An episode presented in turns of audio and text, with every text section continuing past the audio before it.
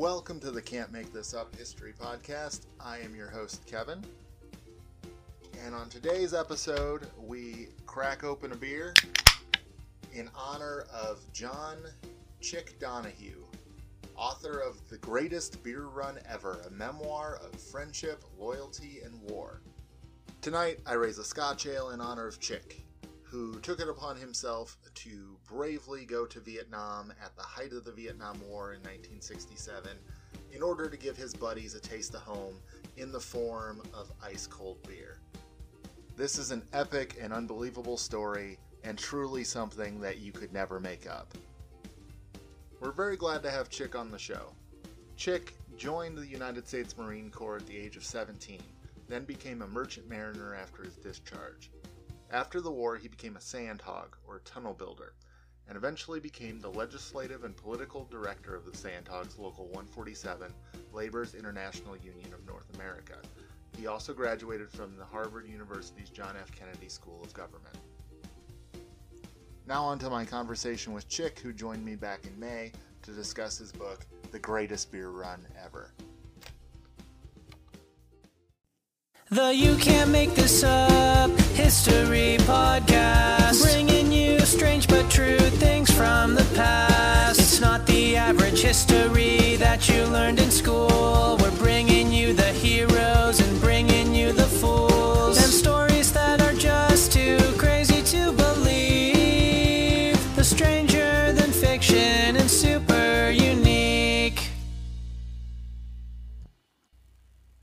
Welcome to the Can't Make This Up History Podcast. My guest today is Mr. Chick Donohue. Chick, how are you?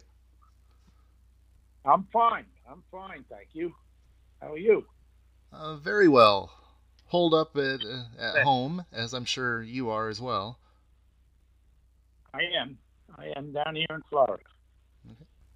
So, uh, you are the author of the very interesting, very entertaining book, uh, Best Beer Run, uh, Greatest Beer Run Ever. And if you could, could you introduce yourself, tell us a little bit about your background and about the neighborhood in Manhattan where you grew up? Fine. My name is uh, John C. Donohue. I've been Chicky or Chick all of my life. Uh, I'll be 79 in July. I grew up in the section of Manhattan, New York City, uh, the Inwood section, up in the northern tip of uh, Manhattan. If you know geography, everybody knows the Battery and the financial district down in the southern end. Well, I'm the opposite end, the northern end, same difference. And uh, I grew up there. That was my home. Nice neighborhood, lots of parks, lots of friendly people, mostly Irish people, uh, mostly Irish and Jewish people, and then a regular mixture of everybody and anybody. Uh, I was there until uh, went to school there. 17, I joined the Marines and went off to uh, for four years active duty in the Marines. Came home two years in the reserve, and uh, 1964, I got seaman's papers. I wanted to go to sea. I didn't see enough of the world with the Marines. So I started sailing ships, and it was three years later, while I was a seaman, the, story about Vietnam and the beer run came about. And uh, well, I sailed ships for six years, then come back and actually bought the tavern that the story started in with my savings from sea. And uh, I did that for uh, four or five years. And then I became a sandhog. A sandhog is an urban miner. Some people, my nick, my name is a nickname, Chick or Chicky. Sandhog sounds like a nickname. It's not. It's actually described in the dictionary as a soft ground miner. And uh, we dug all the tunnels in New York City sewer tunnels, water tunnels, rail tunnels, car tunnels, any kind of tunnel. And uh, we worked from 100 feet under the ground to 700, 800 foot under the ground. And anybody who knows New York knows it's all solid uh, bedrock, uh, granite actually. I did that for a number of years, and then in, in the meantime, the city went broke and put us all out of work. And uh, by default, I became the political director for the Sandhogs, and uh, and I retained that position for 33 years, 35 years. And uh, during that time, I had a very interesting life in politics as a union political director. I wound up going to the Kennedy School at uh, Harvard School of Government, got a master's in public administration. Came back, and, uh, and while all this was going on, I had a, a wife. I have a wife, Teresa, and I have uh, three kids Sean, Brian, and Audra. And uh, that's been my life. I retired in 20, the end of 2013. And I live now in uh, over 55 uh, age uh, condo development in Pompano Beach, where I love to spend the time down here with my wife, Teresa. And you also helped uh, with a History Channel show on Sandhogs, uh, I believe, didn't you? Yes, I did. Yes, I did. In the beginning, part of my job as a political director was to get uh, as much publicity as possible about the problem of the third water tunnel in New York. And there was a young uh, uh, documentary uh, guy, uh, Edward uh, Rosenstein, and he talked me into doing a series for the History Channel on the Sandhogs, but also a, a two-hour documentary on, coincidentally, the greatest tunnel ever built, which was the water tunnel. So yes, I did that. Yeah. I also uh, got the history of the Sandhogs to be put, put in a book, book form. I hired a guy and uh, we wrote the history of the Sandhogs. I made a, a number of other videotapes to lobby for jobs for Sandhogs for the water tunnel and other projects, Second Avenue subway, East Side access, a number of things. So I had a full life, had lots of fun, made a lot of friends, and God's been good to me.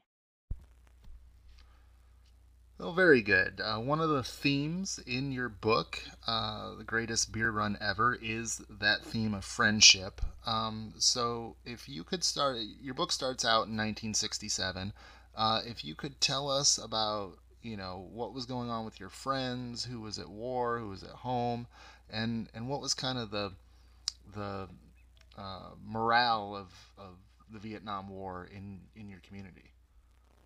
Well, in, in my generation, we were the sons of the uh, World War II vets, and it was quite normal in working class, blue collar, quite normal for uh, people of my generation. And when they finish high school, and the, the draft was always there, so they used to volunteer for the draft, get it done with, then come back and use the GI things, some of them to get a get some college, but that was normal. Uh, it was a we didn't know that we were being patriotic uh, at the time. We thought being patriotic, as what they call patriotic today, was just normal. And uh, we started losing young people. I was young. I was the oldest guy at the time. I was 26 in 68, 67, 68, 26 and 67. And uh, we lost a number, too many young men from uh, the neighborhood. Uh, Johnny Knuff, uh, Mike Morrow, uh, McGoldrick, Mike McGoldrick, uh, Tommy Minogue, a whole bunch of uh, young kids from the, the neighborhood. And and that was sad enough. But then we saw the demonstrations going on all the time. Uh, ostensibly against the war, uh, but then it turned into against the guys who were over there serving. That's what it was. So one particular day, I came through Central Park while I was on the beach. I saw this huge demonstration against the war, against the guys. And it was sad. These guys were my friends. Not the ones necessarily fighting at the time, I didn't think of them first. I thought of the guys who were killed already, dead and buried, and how it devastated their families and everything. These young kids with their babies. I went to the neighborhood pub that same day. The six o'clock news come on, and they had all these on on the news showing the demonstrators, and it was just so sad. And it uh, people upset, you know, what the hell is my brother thinking over there right now if he saw this? What the hell would he think? Burning American flags, all of that craziness. Uh, so somebody suggested, you know, somebody's got to go over there and tell them that's not us. Somebody's got to go over there and tell them that, that we love them, support them, we're behind them, rah, rah, rah. So obviously nobody in the place at the time had the ability to do that. I knew I did. I had my seaman's card in my pocket, and actually I had been there two or three times already, delivering supplies. So uh, I suggested, I'll do that. I can do that. So uh, I did. And and uh, your the next form day of, I back to the bar. And your form of doing that is you wanted to go deliver beer to the guys in service. Yeah. Well, you, you realize I was in a pub. Somebody says somebody should go over there and tell them all of this and buy them a beer. You know, uh, that was a, a, way of saying, "Good job, have a beer." Uh, so I did, but the next day when I come back to the bar, uh, there was I'll never forget it. Tommy Collins, one of the fellas I did find right away, actually. His mother was there, Irish immigrant woman with a brogue, trying to stick a hundred dollars in in my pocket.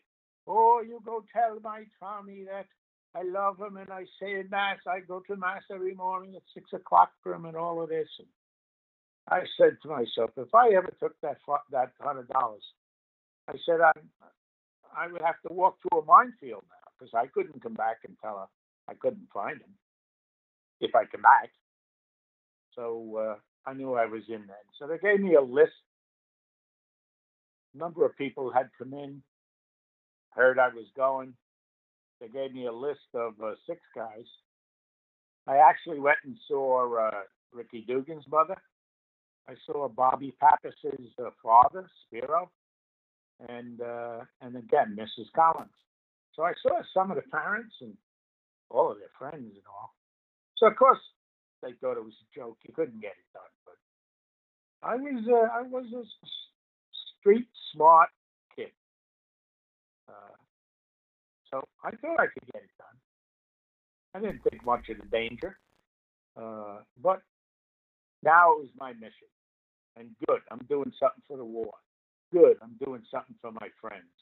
Good, I'm doing something for my community. Good, I'm doing something for America. So that made me drive. That that made me feel good. I was doing the right thing. If I failed, I failed. But I was going to try hard. So a day or two later, I went down to the Union Hall. I threw in my sailing card, my seaman's card, and I qualified for the first job up there, which was the uh, SS Drake Victory. They needed an oiler. I was qualified to be the oiler. The Drake victory. It was out in Leonardo, New Jersey. The only pier in Leonardo, New Jersey, is a pier that stretches into the bay for about a mile, and then one skinny pier all the way out, and then splits into three. And it's an ammunition dump. They bring the ammo out there. There was no doubt in my mind that this Drake Victory, which was an old World War II ship that they, most of them came out of mothball for Vietnam, I knew uh, that it had to be going there. It's the only place they needed that kind of ammunition to send the ship anyway. So took the job, went out to Leonardo, New Jersey, got on board the ship and saw that it was brand spanking refurbished. It had been built in, I think, in 44 or 45. I don't think it ever sailed during World War II. So they brought it back out. They had all new equipment on it and new beds and beautiful uh, uh, mattresses and all that sort of stuff. and a whole brand, brand spanking new crew. So, uh, which meant that the crew had to get together and form a committee, union committee, and I uh, became the chairman of the union committee. And uh, I realized that if I was going to pull this off, it would be to my advantage to have the union behind me. So uh, I became the chairman, and uh, and it worked out. So then we went off to. Uh, I, I got to tell this quickly. They had a, uh, we had a meeting, organization meeting, and we were going to split up the responsibility of the ship, where one was going to paint and where one was not going to paint, and where one was going to clean and where one they uh, set it up to three different ships departments and and it got pretty uh, argumentative. No, you're not going to do that. That's work for my men. And da da da. So, but we settled it. We we divvied it up. A month later, not quite a month, maybe three weeks later, we're in the middle of the Pacific. Beautiful day, thousand miles from land, and uh, all of a sudden, there's a the alarm goes off. Somebody yells out, "Fire in hole number three! I fire. My God, the last thing you want to hear is fire on a ship. And even worse than that, an ammunition ship. Uh, wow. For a split second, I saw the whole thing blow up. I wasn't going to get to Vietnam. I'd be blown to smithereens in the middle of the Pacific, and the, the local fish would have a salad. But uh, everybody ran to hole number three and put the fire out the chef was out there, the engineers were out there, the, the deckhands were out there, the oilers and and, engine crew were out there, all working together. It was beautiful. So that was the end of disputes on the ship. And then we continued on to, and ammunition ships don't stop in. The, they go to where they're going. They don't. They're not really welcome that much in, in ports. The next stop was Qui Nhon, Vietnam. And the first guy I found within a couple hours was Tommy Collins. So you And, uh, convinced your your captain on the ship to, to let you go ashore for um, a few days. Um, and then you got to get through Vietnam, which is in the middle of a war. How, how difficult was it for you to navigate the country? there's only one way I could have navigated it, and that would have been with the military. Uh, it was only a, a short couple of years since I'd been in the Marine Corps. I knew the lingo, and uh, the, the, as far as the captain is concerned, I the captain didn't like talking to me because I could be a problem union. I didn't like talking to him for the same reason. Could be a problem for the union. So uh, I went to him and I said, Captain, uh, I, I, gave him this crazy story that my uh, stepbrother was uh, up in the highlands here, only about 100 miles or so, and uh, somebody was going to give me a lift up there, and uh, blah blah blah blah blah, and I needed to take a few days or three days, and I had all my ships covered. That's all he would really be concerned about, and it was in port it, it, it's it's easy. So, and I and I had all of that done. I had worked extra shifts, giving guys breaks, and uh, stood their ships, and they would stand their ships for me when I needed. So I got that done that way. And uh, so he went along with it. So I didn't have to come back until the fourth day. And I thought uh, I could get whatever I could get done in three days, and then come back on the fourth day and I would get on the ship, and maybe a couple of days later, the ship would sail. Uh, the ship should have been there for at least a week to unload it. In those days, they didn't have containers or anything. And ammunition ships don't pull up to a pier. They were out in the bay. So they had to be unloaded from the ship into little boats. And then the little boats would take the ammunition ashore and then you repeat the process. And that was time consuming. Well, obviously, I wasn't there for the next three or four days. They did it very quickly. exactly how, I don't know. But when I got back, I guess it was five days later, uh, the uh, ship wasn't there. So, they didn't wait for you. Oh God, no! That ain't waiting for you. You know, you know, you heard the expression, "The ship sails." Ship sails. So now you're you're stuck in Vietnam. Yeah. But but you kind of continue your mission of, of bringing good cheer to, to some of the men, but you're also trying to get out of the country. Um, you you talk about some people seem to think that you were part of the CIA. Yeah. yeah Where did that yeah. come from? Well, when I uh, not in Qui Nhon, it didn't start in Qui Nhon. I uh, it did start in Qui Nhon. Well, I went out with that, that first night with Collins. We went to a pub with a bunch of his friends, all GIs, and I bought rounds, and I, you know, I brought saved money, and I had money to, to do all of this. And uh, while I was there, he says, you know, uh, Dugan is only uh, he's fairly close. He's up in the Highlands, up in Khê. And I said, Dugan's with the first Cav, yeah. And coincidentally, while he's telling me that, there's a guy in the middle of the bar. I'll never forget him. A big, big, heavy Texan. Must have been about six foot four, six foot five, with a huge cowboy hat on. And uh, the first cavalry, air cavalry, had a distinctive patch with a horse's head and a stripe in the middle. And anyway, and I I knew that from my time in the Marine Corps. I knew it was that that patch. So I see this guy with the patch, so I went up to him, and now I'm in the civilian clothes. I had dungarees on, uh, Levi's, whatever you want to call them, and uh, and a plaid shirt.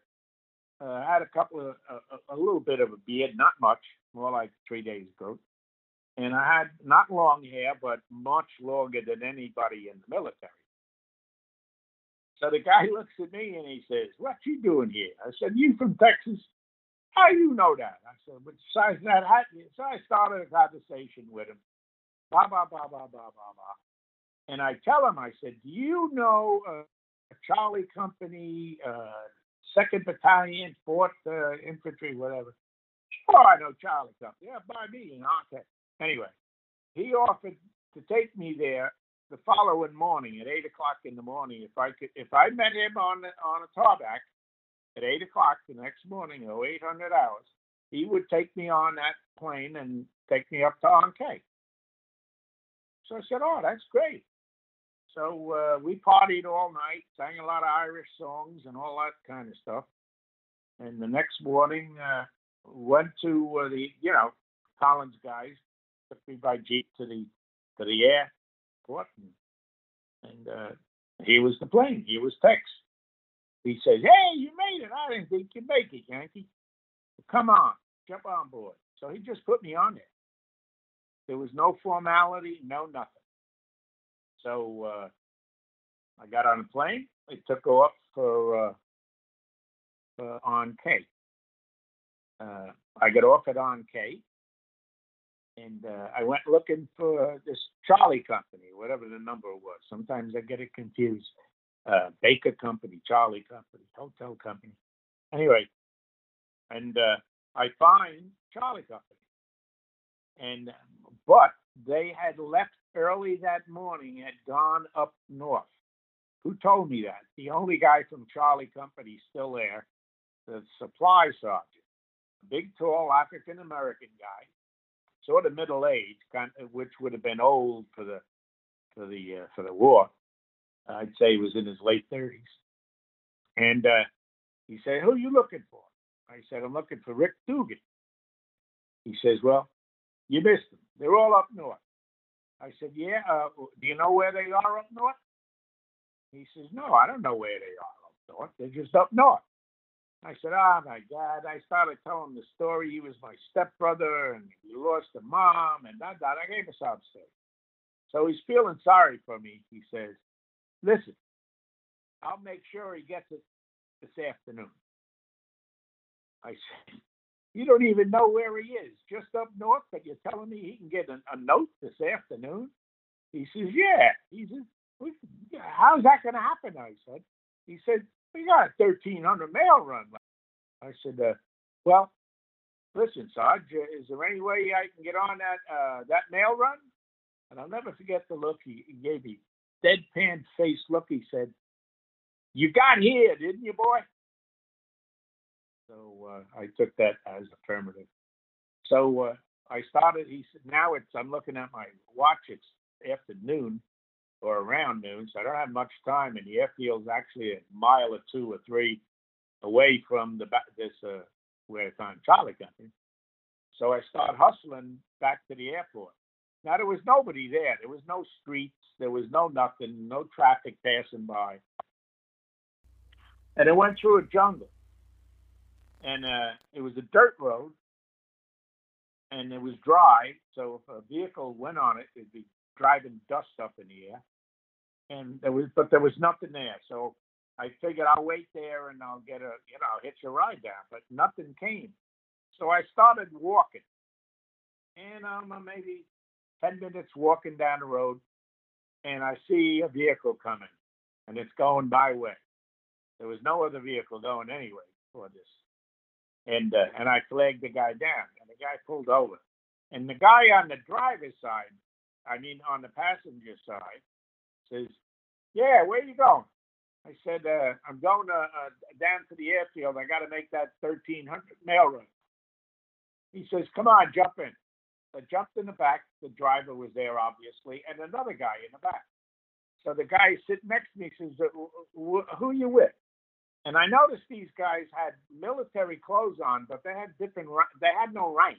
They had insignias, but they were civilian employees, like mechanics, and actually they were radio guys. They were fixing radios and all the helicopters. Uh, so uh, he says, "Who are you with?" I said, "I'm not with anybody." I said, "I'm not." I told these guys the truth. They said, "I'm over here and I'm trying to find a, a guy," and I told them about Dugan. My, you know, I get the story with stepbrother, whatever. And uh, the driver stops He turns around, he looks at me and he says, Jesus, Chicky Donohue, what the hell are you doing here? I said, Oh my God, it's Kevin McClune, another guy in my list. Wow. So now I had two guys in the first day or two. Wow. So he drives me to the uh, to the, uh, the mail run, and uh, it was coincidental that I walked into the tent. There's a tent there where they it would be like the operations tent or the you put your name on a list. you needed orders to travel on a plane in Vietnam in the military. Some of the civilians did it a little bit differently, but everybody needed paperwork. I had no paperwork. So I walked in the tent with these three guys, and I said, "You got a with, with authority." I said, uh, "You got a 1300 mail run out of here soon." He says, "Yes, sir." I said, "Put my name on uh, on there, uh, John Donohue, civilian." He says, "Okay." And he there's three now. What's standing in front of him? There's four civilians. We couldn't all all been spies or whatever, all Americans. So he put it down, and uh, then I went outside and waited around, and we were chatting. We had a beer, and uh, somebody yells out, "Okay, we're getting ready." Uh, and the officers here, we got a lieutenant, so okay, and the lieutenant, he says, NCOs? Any NCOs? No, wait a second. Hold it. We got a civilian here? I said, yeah, that'd be me. All right, you get aboard. So I got aboard, and then uh, the rest of the guys came aboard. And two kids sat alongside me, bench seating along the side of the plane. And uh, coincidentally, they wound up coming from Charlie Company, of the same uh, battalion that I was looking. And uh, they knew Dugan.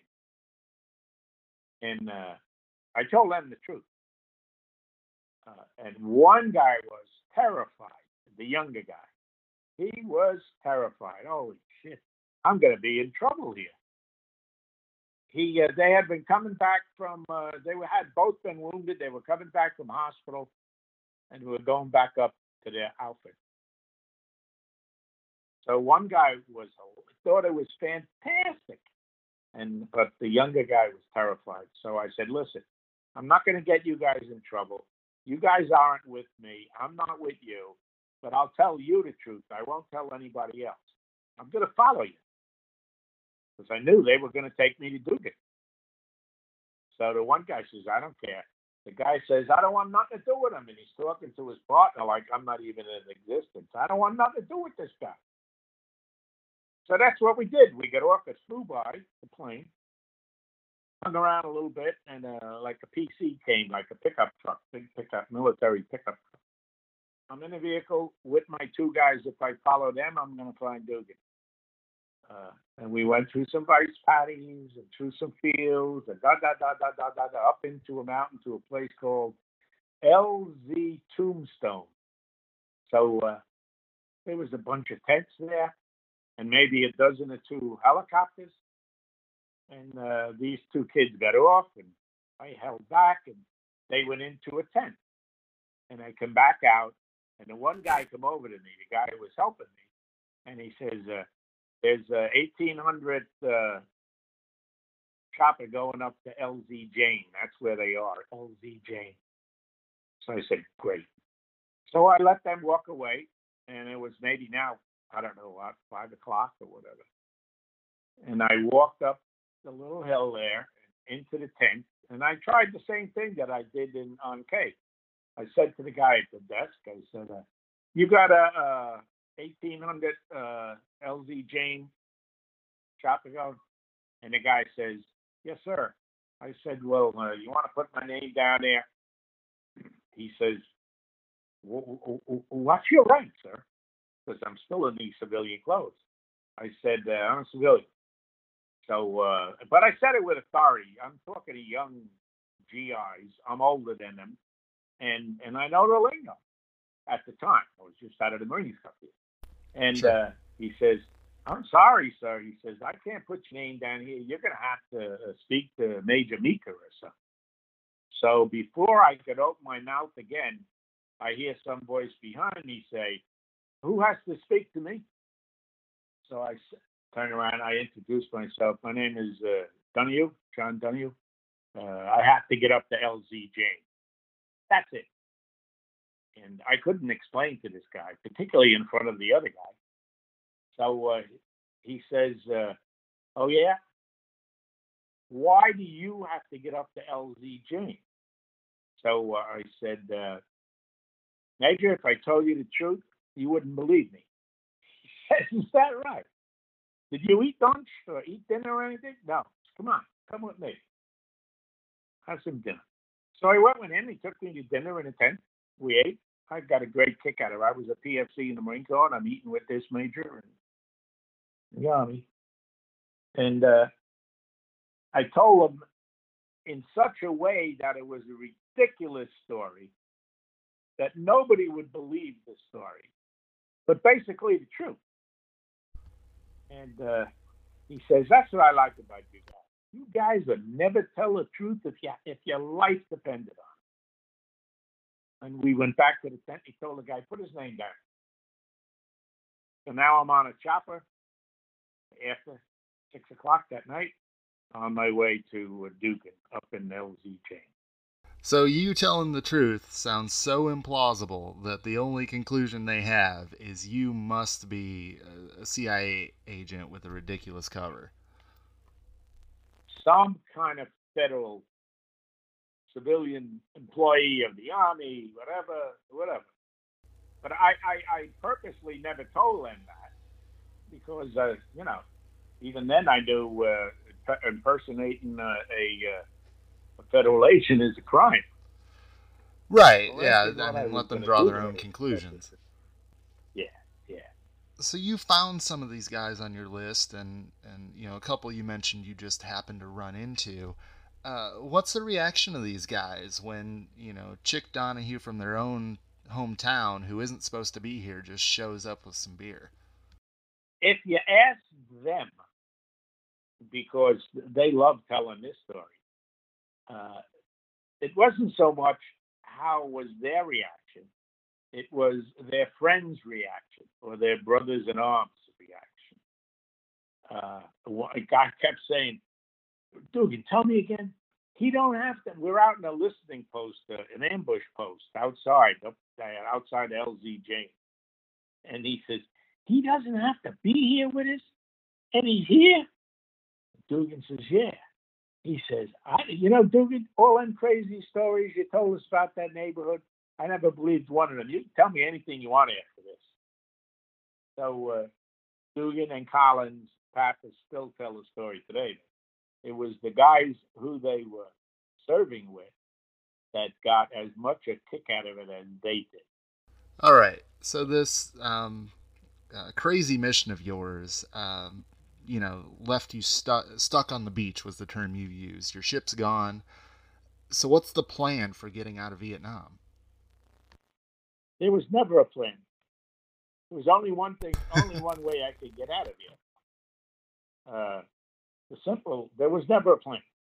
I uh, spent the, I think it was two nights up in that LZ, uh, and I got a chopper off there to Quang Tri, uh, which is the furthest north you can go in Vietnam, and uh, I got on a marine uh, flight down to uh, Phu Cat, uh, which was about 30 miles or so north of Qui where my ship was. That at least that's where I thought it was. It had been. That's where I left them. And I get off in uh, Phu Cat. By this time, it's dark, or just getting dark. And I went out the gate, and I uh, went down about a mile. I got a ride with a Korean on a on a, on a there was a, a Korean Marine Division base up there and I speak a little Japanese, and the old guys speak Japanese still in Taiwan, I mean Korea. So he dropped me off at the road to uh, went on. So I started walking down the road. I'm down, oh, I'm out an hour now. Now it's dark. And I realized nothing, I mean nothing moved on that road. Not a thing moved on that road. And not only did I feel unsafe there. Uh, but I thought it was going to be just as unsafe going back the way I came or continuing the way I thought I should be continuing. And with that, a, a, little kid about five years old or six years old appears and he's kicking like a ball, a soccer ball or something. And it came my way, so I picked it up and I said something to him. Hey, here you go, here you go, young or whatever. And uh, with that, I hear a shrieking, squeaking, scream. Woman comes running right towards a little boy, picks up her little boy, and runs back to a hooch there. Uh, she was terrified. I said to myself, she's a local. And if she's terrified, I think I should be terrified too. So I turned around and I started walking back up. And not a minute or two later, I see a vehicle coming from the, the south, heading north. And uh, it was a, a Korean Marine truck with a Korean civilian driver, an old guy who spoke Japanese. And I said to him uh, in Japanese, uh, Ukat yuki wa doko desu kadozo please show me the way to Phu Cat. He says, Dajogi. Okay. I got in the truck and he took me back to Phu Cat. And when I got to the gate, I walked up to the gate and the guy says, Who are you? And I showed him my uh, Seaman's paper. Where are you coming from? I said, I was uh, on the road to, to uh, He says, Are you out of your mind? He says, Charlie has that road. That's their road all night. I would have walked right into Charlie's reception.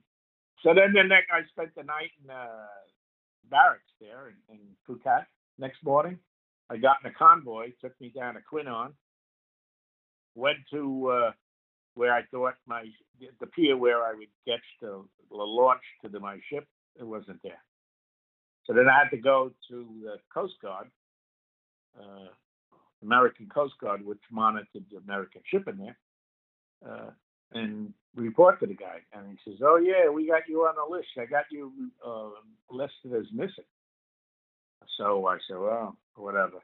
So I said, uh, "What do I got to do?" He says, "Well, I'm going to put you up in this barracks over here." He says, "And uh, we're going to send a notification down to Saigon. They're going to send back uh, with uh, orders. You'll probably have to go down to Saigon, and they'll try to repatriate you to your ship wherever the ship might be, if the captain will take you." So I went over to the barracks and I looked at that place and I said, "No, I ain't staying there." So I went back to the Coast Guard and I said to the Coast Guard, listen, I'm not going to stay over here. I'm going to go out to the airport and try to hitch a flight down to Saigon. And the guy laughed at me. He says, You're crazy. He says, You, you can't just hitch a ride on a plane. He says, You can't do that. You need orders. Nobody can go anywhere in this country without orders. I'm looking at this guy, and he thinks I'm crazy. I just been on a couple of planes, a couple of helicopters, and uh, no orders. So I went out to the airport and I stopped the pilot and I told him my story. He thought it was outrageous. I told him the truth. He thought it was outrageous. I lied to him where I let him I implied that my ship was in Saigon. I had to get to Saigon to get back to my ship, otherwise they're gonna sail without me. So the guy snuck me on his plane and he flew me to Saigon. I got to Saigon. I went to the American Embassy and uh, actually the consul office, which is adjacent to the American Embassy. And I went in there and I told them the story. Oh, God, da, da, da, da, da. So then the bureaucracy came in. And uh, three or four days later, uh, I get a passport. Oh, great. I think I'm coming home. And because I had no passport, all I had was my uh, ID. And then, uh, okay, then he says, all right, yeah, you know, you got to go and get a visa to get out of here. A visa to get out of here. I can't. No, no, you got to get a visa from the Vietnamese. So uh, I went to them, and that was more bureaucracy. Another couple of days, maybe a week. And on top of that, when they notified the the embassy, the, uh, the embassy, the consul that my visa was issued and I had to go and pick it up, I had to bribe them I had to give them $900 American. Now, this was such an everyday occurrence there that the consul officer told me, okay, uh, have you got, uh, how much money have you got with you total? I said, well, I, I get $30 a day allowance from the shipping company while I'm here. Every day I have to go and pick up $30. So he says, uh, well, okay, we're going to uh, uh, give you uh, nine hundred dollars as a loan, and uh, you're going to take that with uh, well, so and so will accom- accompany you, somebody from the embassy, and uh, you're going to go over there and you because that's what it's going to cost you to get your visa. So I went over with this guy. He had the envelope, and when we go in there, and the guy says, "Oh, yeah, you got the envelope? Yeah, okay." The guy gives me the envelope and I hand it to the Vietnamese official in his office. He had the nerve to count the money like he didn't trust these Americans, particularly the guy from the from the consul. I thought that was outrageous.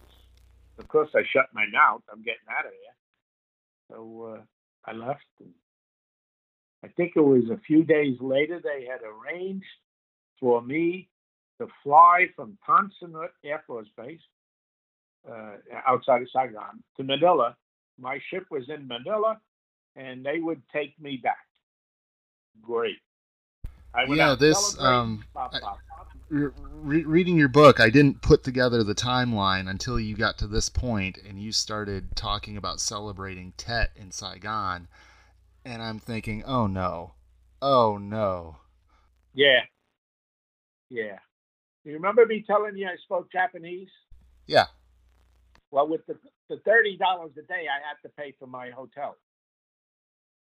You couldn't get a hotel room for you know American Western hotel for thirty dollars. But in Cholon, Chinese section of Saigon, there was a Korean hotel. And again, the old timers speak Japanese. So I went there. A guy told me about it. I went there and I paid five dollars for a room. But it's in Cholon. But I didn't. There was no it was like being up in Harlem, and it was no problem, you know. So uh, I went to my room that night, New Year's Eve, and uh, laid down and expecting to get to the airport. I, I told the guy he had to drive me to the airport at five o'clock. So I come in about one or two, lay down, and uh, during the night it got louder and louder and louder. Well, they celebrate New Year's with firecrackers, and uh, that's okay. I'm used to the noise. That didn't bother me until the window broke, and then I realized they weren't firecrackers, well, not all of them. And uh, I went and I woke up the old man who ran the place, and I convinced him. I, I gave him everything I had, and finally he puts me in his car, and we go down the streets of Cholon, heading towards the American embassy. And uh, it, what was it? The white mice, the Vietnamese nationalist police, they jumped out of the side of a, an alleyway there, stopped the car. Must have been a dozen of them screaming in Vietnamese and pointed all at the guy driving, poor old Korean. Uh, not me. They they didn't give a crap about me. And uh, I get out and explained to them what I was doing. Them spoke pretty good English. And who's this guy? He's my guy. He owns a hotel. So they wanted to call for this, and I said, "Listen, I don't have time. I got to get to the uh, make a flight." So I left them there and walked down closer to the river, and then over to Tudo Street by the Majestic Hotel, right on the corner of the river and Tudo. They changed the name; it's no longer Tudo. And uh, there was nothing on the street, nothing. And I heard some firing, but it still it was firecrackers, you know, or maybe somebody shooting off, and you know, their guns in the air, or whatever. And uh, I stopped. The, there was a guard outside of the hotel, Americans, I said, "What's going on?" He says, uh, "Boku VC," which was uh, I heard all all the time. Boku VC. I never saw any VC, but everybody said Boku VC. I said, "What are you talking about?" He says, uh, "Where you been?" I said, "I, I I'm, I'm supposed to go to the embassy." Embassy. He says, "They got the embassy." I said, "What?" He said, "What are you talking?" I couldn't believe it. It, wouldn't enter my mind. Couldn't get into that thick thick head of mine. So uh, I went into the hotel and the manager says, Are you a guest here? I said, No, you have to leave. You cannot stay here. Everybody was suspect. So the Americans weren't there to protect me. So I started working my way up to Tudo Street to the Brinks, up past Notre Dame to the main street, made a right, started heading towards the embassy. Well, I got to the embassy. Now I know there's something really wrong going on here because I saw some Americans a block and a half away from the embassy, I saw Americans behind the trees firing their weapons into the embassy. It made no sense, no sense whatsoever. But I kept going. I had no place else to go. I didn't. I, I didn't know what to think of it. I was totally confused, but I kept going. And by the time I got to the embassy, I was with them GIs hiding behind them trees, and they were firing back and forth uh, to those guys. Uh, by that time, Charlie had been in the embassy for an hour, an hour and a half, two hours maybe, I don't know. And and we didn't know outside that they had all, that, that at that time they were only on the ground. They never got into any buildings except one where there was an American and and, they, and that guy killed. But they didn't occupy any buildings. So they weren't up on a height shooting down on anybody. They were behind and on the grounds. Yeah, there was 19 of them totally. They killed every one of them. Two of them uh, were actually employees of the American embassy. Uh, they were chauffeurs. I saw maybe uh, five or six GIs killed there.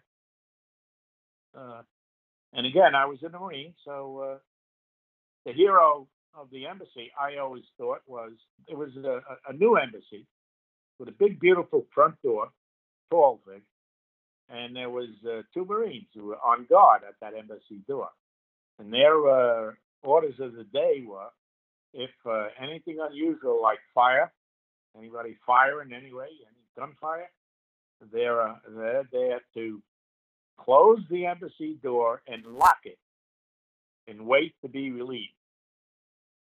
And that's exactly what they did. They closed the embassy door They locked it and stood. One guy was actually wounded by that, and uh, but the other guy relieved him, and he stood at attention inside the embassy door for hours until uh, I think it was uh, whatever airborne division, it might have been the first came in from the helicopters on late landing on the roof.